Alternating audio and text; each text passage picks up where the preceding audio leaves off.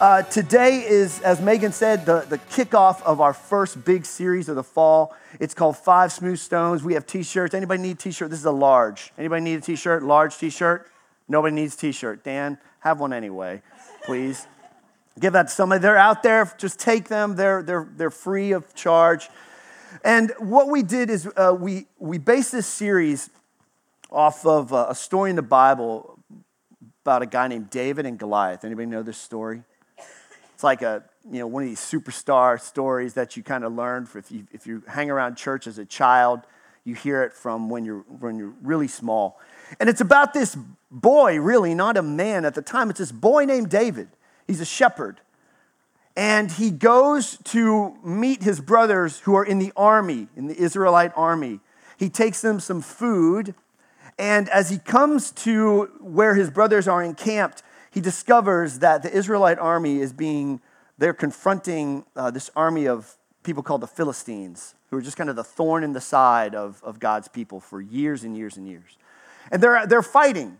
Um, and the Philistines have a champion named Goliath, and he's huge. You know, six, seven, well, he's seven, eight, nine feet tall, huge, a warrior, an expert warrior.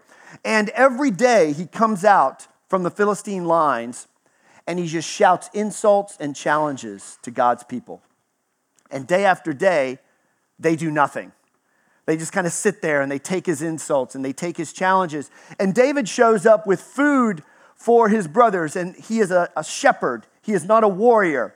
And he says, What is going on? This giant is yelling challenges at, the, God's people, and you guys aren't doing anything. And they're essentially like, well, We're scared of him. He's a big guy. And and David says, essentially, something switches in David's head, and he says, You know what? I'm going to I'm going to handle this. I'm going to do this thing. So David goes to the king, his name is Saul, and he says, I'm going to fight this champion, this Goliath. And Saul, in this, uh, this amazing interchange, Saul's like, Well, if you're going to do this, you better have some armor. So he give, gives David his own armor, the king's armor and the king's sword. And David, in this one of the most amazing little statements of the Bible, you know, David is sitting there draped, a shepherd boy draped in his king's armor with his king's sword. And he says these, this great phrase. He says, I can't go in this. And he takes the armor off. And then the scripture says he walks over to a creek bed and he picks up five smooth stones. And eventually, if you know the end of the story, he puts one of these stones in a sling.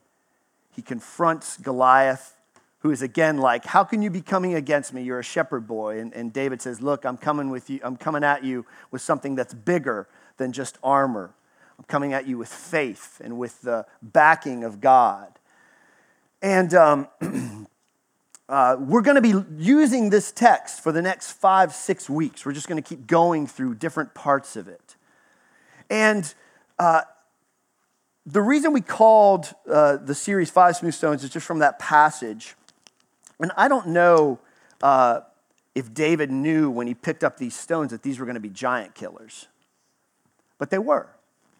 And uh, it's amazing when you think of like the contrast between these this armor and this sword, the, the, the tools of war. And David is like, no, no, you know what I you know what I need for this thing? I just need five smooth stones. And I think it's important to think about it because these five simple things that just were laying in nature turned out to be giant killers. And I think this series is going to be awesome for a couple of reasons. One is we have so many things planned for you guys.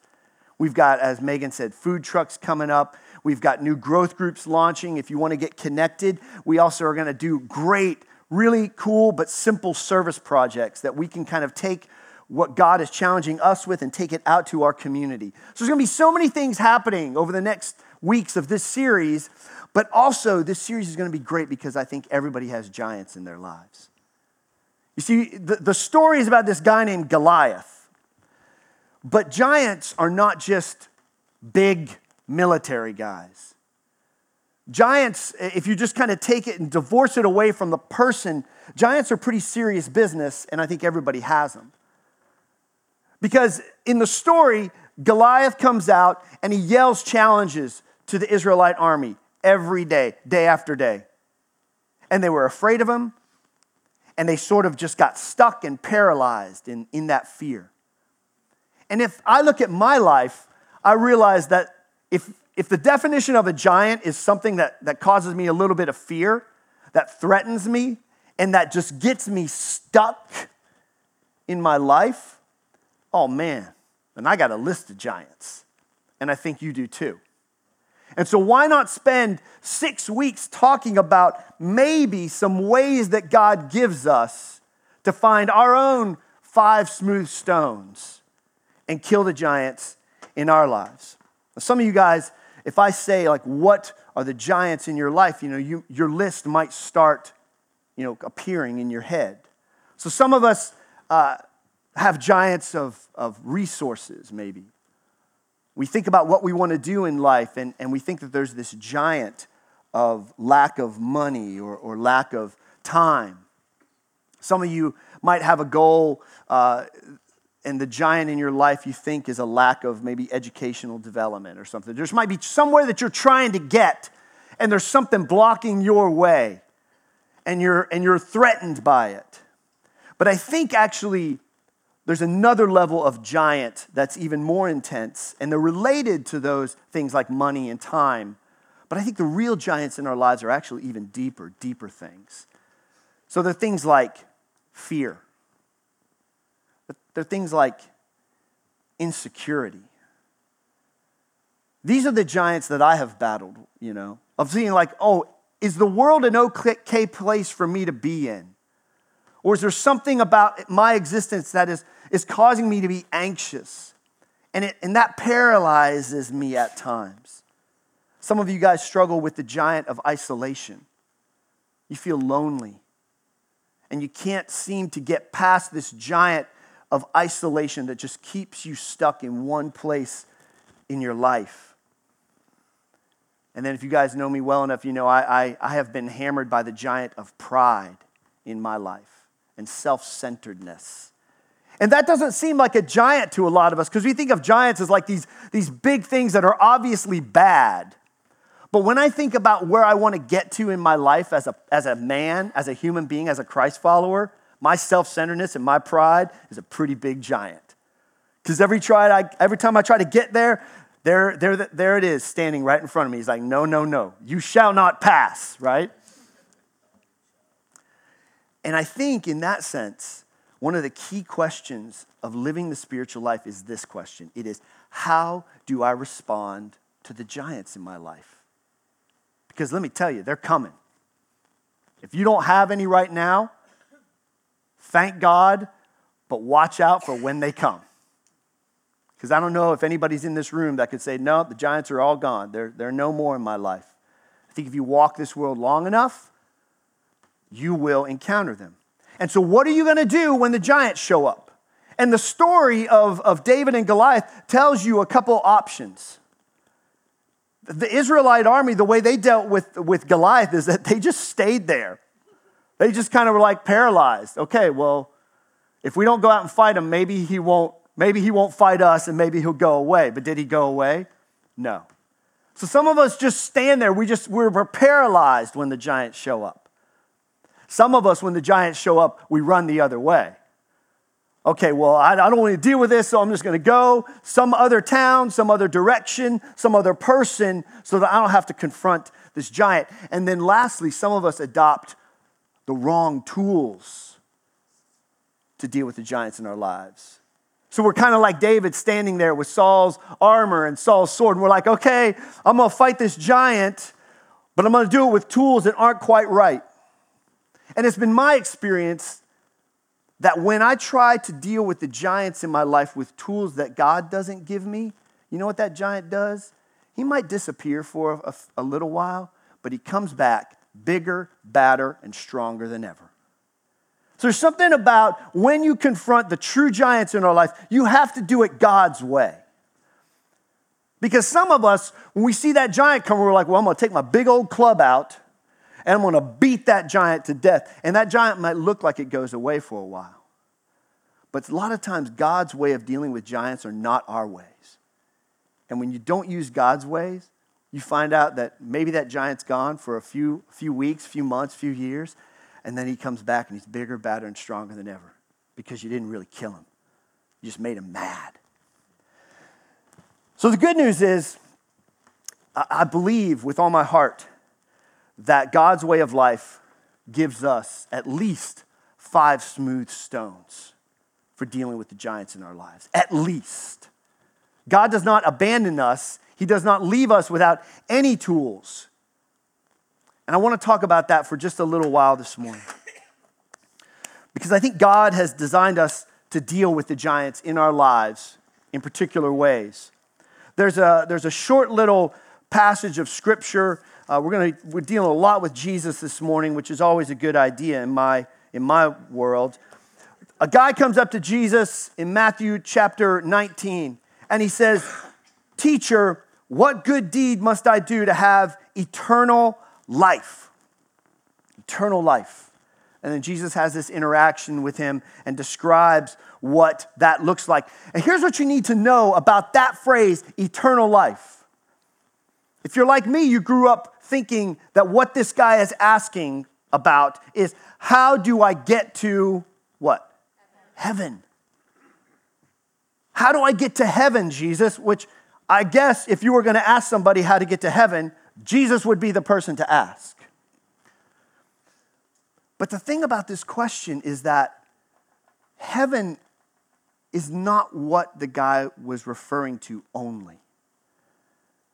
Because if you looked at the first century context and if you looked at the Jewish conception of this phrase, eternal life, what you would realize is that he's not talking about a far off place. He's not talking about a place that you go when you die. When he says, How do I get eternal life? It's more like saying, How do I get the life that I'm going to live in God's kingdom? And heaven is certainly a part of that vision. How do I get that now?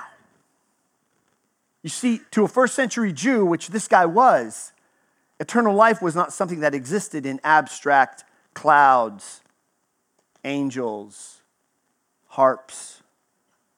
It was concrete.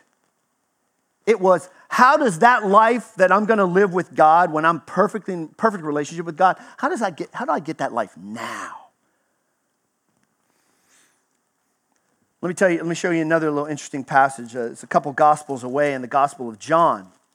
And this is this is uh, where Jesus says something that's just as explosive. He's speaking to his followers and he says, "Look, look, in verse 24 of chapter 5, I tell you the truth, those who listen to my message and believe in God who sent me have what?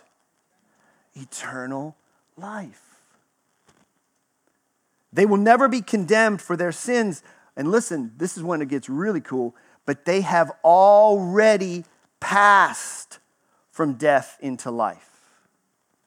Now, if you were like me when you were growing up, not only did you think that eternal life was, was about heaven, you also thought that eternal life was something that you got when you, when you died. So it's kind of a heavy price to pay for the clouds and the harps and the angels' wings. But in John chapter 5, Jesus says, Look, if you hear my words and you believe in God, guess what? The eternal life has begun. Does anybody understand what I'm talking about? Anybody understand how different that is? that what God offers us, eternal life, is not something that we have to wait for, but it's something that we lean into and we possess through faith now. And that eternal life is, fi- is what our five smooth stones are. Because I would suggest to you that there are no giants in the kingdom of God that cannot be dealt with God's way. That when you are fully, fully immersed in the kingdom, whether it's here or whether after we pass over, when we die, look, when those giants come, you will not fear them. Our responsibility is to go, well, then let's get busy with living in eternal life now. The eternal life is our five smooth stones. And what we're going to be talking about over the next few weeks are particular five smooth stones that I believe will deal with specific giants in your life.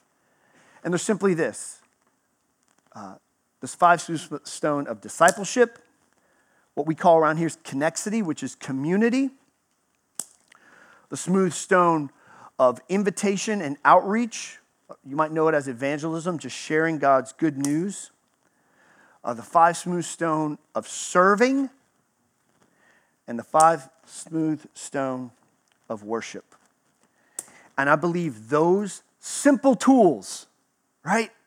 And that's what I love about this passage of David and Goliath is that when David takes off Saul's army, he doesn't go down to Lifeway, he doesn't go to the temple to get his special giant killing stones. Where does he go?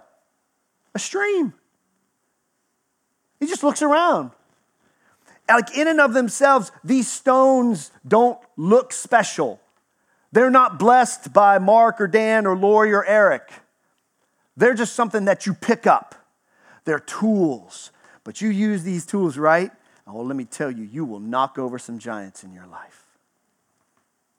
And I'm all about knocking over the giants in my life because I don't want to be held back from the vision that God has for me or the vision that God has for you. And so, in the, in the last few minutes that we have together, I want to talk to you about this first, first stone. It's the stone of discipleship. And to do that, I want to ask you a simple question What do you think you are capable of becoming? What can you become? I'm talking here about growth and transformation. And I think if we're honest, like we try to think that we know how the end of our story is going to look. Okay, I'm 48. And I'd like to think that I know what 58 and 68 and 78, I'd like to think that I know what, what God has in store for me. But if I'm honest, there's a little bit of mystery in that. I don't know the future. And so a lot of us think when I say, well, what, what are you capable of becoming? Some of you say, well, you know, I'm capable of becoming, you know, better at my job, I'm a better husband, better wife. Some of you guys might also be thinking of like, well, if you really ask me, I might say this is as good as it gets. And uh, I want to tell you that one of the things you have to embrace when you talk about discipleship and growth is you got to admit what you don't know. All right? Let me show you what I mean by that got a couple pictures. What could this person become? Or how about, how about this person? What could that person become? Well, that person could become Dan Meyer. Now, what about this person? What could this person become? Cat killer? I don't know. what could this person become? Lori Green.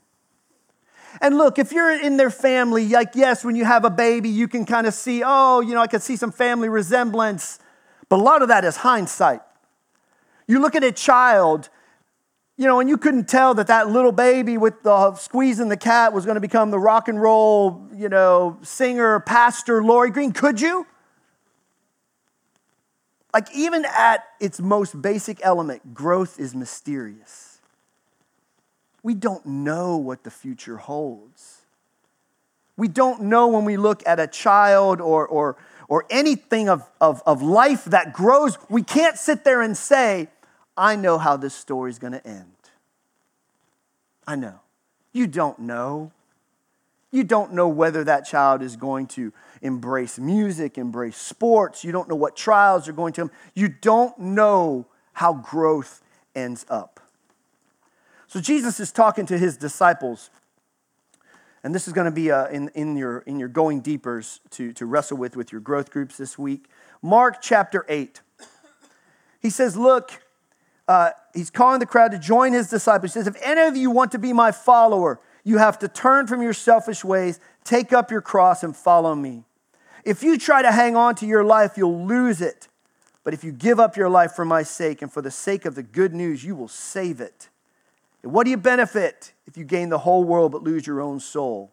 Is anything worth more than your own soul? the word that I want to focus in on there is, is if you want to be my follower. If you want to be my follower, a few weeks ago, it was just last week, we talked about the Great Commission, Matthew 28. What does Jesus say? Therefore, go into the world and make disciples. As Pastor Mark uh, used to love to say, Jesus doesn't call us to go make converts. He doesn't call us to go make church attenders. He doesn't even call us to make E3ers. He calls us to make disciples, which means follower, which means growth, which means transformation. The word disciple is used in the New Testament 260 times. For those of you who don't know your Bible Greek, that's a lot. Just trust me. The singular identifying feature in the New Testament of a person who was on this Jesus path was a disciple, not a convert, not a churchgoer, a disciple. And that is so different because, as I've been uh, learned in my life, you know, if, if, if your conception of, of the faith life is that you get to go to heaven when you die and that Jesus gives you some kind of fire insurance, you, you have about this much of the biblical vision of what it means to be a Christ follower. Because to become a Christ follower means something explosive. Um, if you were to become a disciple in Jesus' world, it involved four essential activities. Uh, if you just read the Gospels, it involves a call from Jesus, it, it, it involves leaving something behind. Jesus says, Leave your family behind, follow me. It involves changing and growing over time. We talked about last week about how Jesus sends his, his disciples out to go heal the sick, and they come back and they grow and they change over time. And then that's also related to the fourth element of being a disciple, which is go. So, a fully formed disciple of Jesus hears the call, leaves behind things, um, takes the message out, and, and also grows. Which brings us back to this idea of what can you become? What, what ways can you grow if you pick up the five smooth stone of discipleship, how can you grow and what giant does that handle in your life? Uh, I'm going to give you one simple phrase and simple verse out of the Gospel of Luke that addresses this. But this is actually the, the, the idea of growth and what you're capable of becoming is laced through the New Testament and the whole Bible. Luke chapter 6, verse 40 says this Students or disciples are not greater than the teacher, but the disciple who is fully trained will what? Become like the teacher. Who's the teacher? Jesus. What can you become? you can become like Jesus. Does that change anything in your reality? When I ask you, what are you capable of becoming? The biblical answer to that is, well, guess what? You can become like Jesus. So you look at your life and you're like, well, I'm not really that compassionate, but Jesus was compassionate. So guess what? You have the potential to become compassionate. Well, Jesus healed the sick and he helped people. I, I, I don't like people. Guess what? Jesus did that, so you are capable of becoming that. Jesus could actually like suffer beatings and and and and and uh, trials and tribulation, and he did it, and he and he had this remarkable calm and this peace. I can't do that. When I suffer trials and tribulations, I get angry, I cuss, I lash out at people.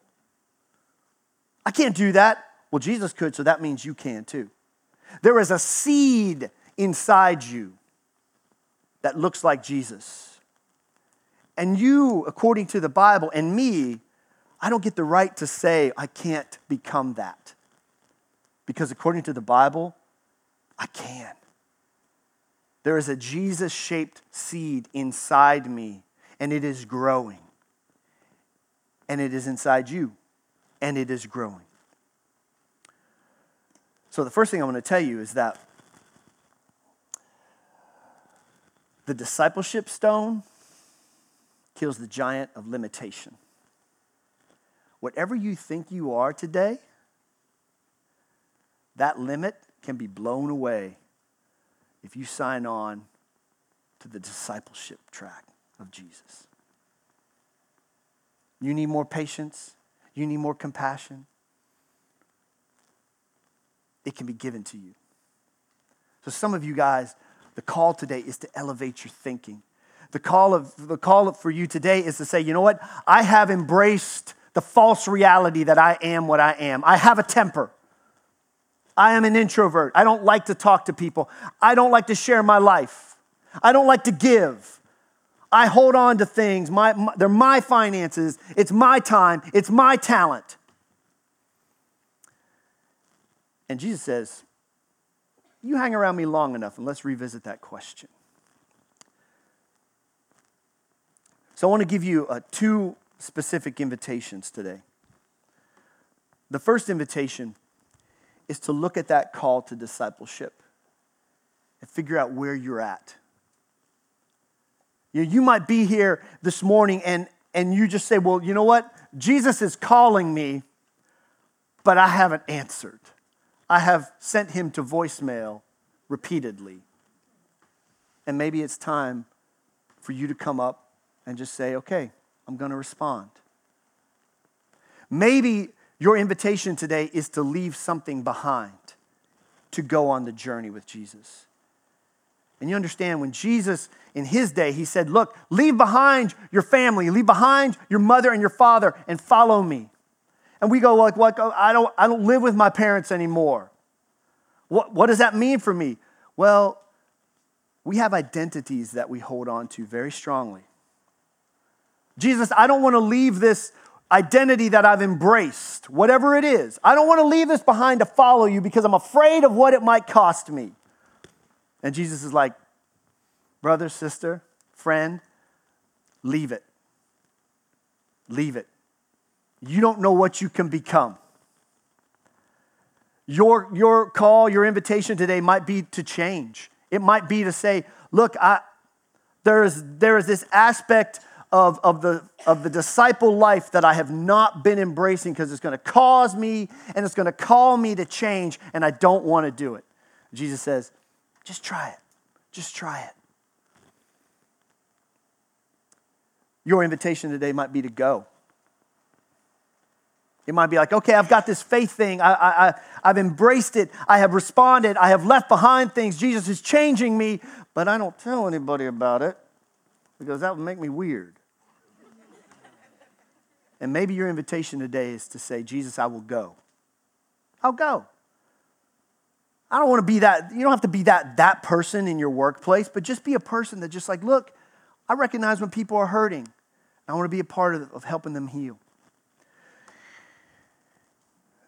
And then the other invitation today is we're going to do this all week. Uh, we have this uh, supply of stones up here. And as the band plays, if, if there's a giant in your life, and it might be the giant of limitation, want you to come up here and just grab a stone while they play this last song. Or there might be a giant in your life and you just don't want to tell anybody what it is. Okay? It's just something that you don't want to share right now. Just come up, grab a stone, take it home. But take it in the knowledge that, that the spiritual life, these are our tools for killing giants in our lives. Amen. Amen.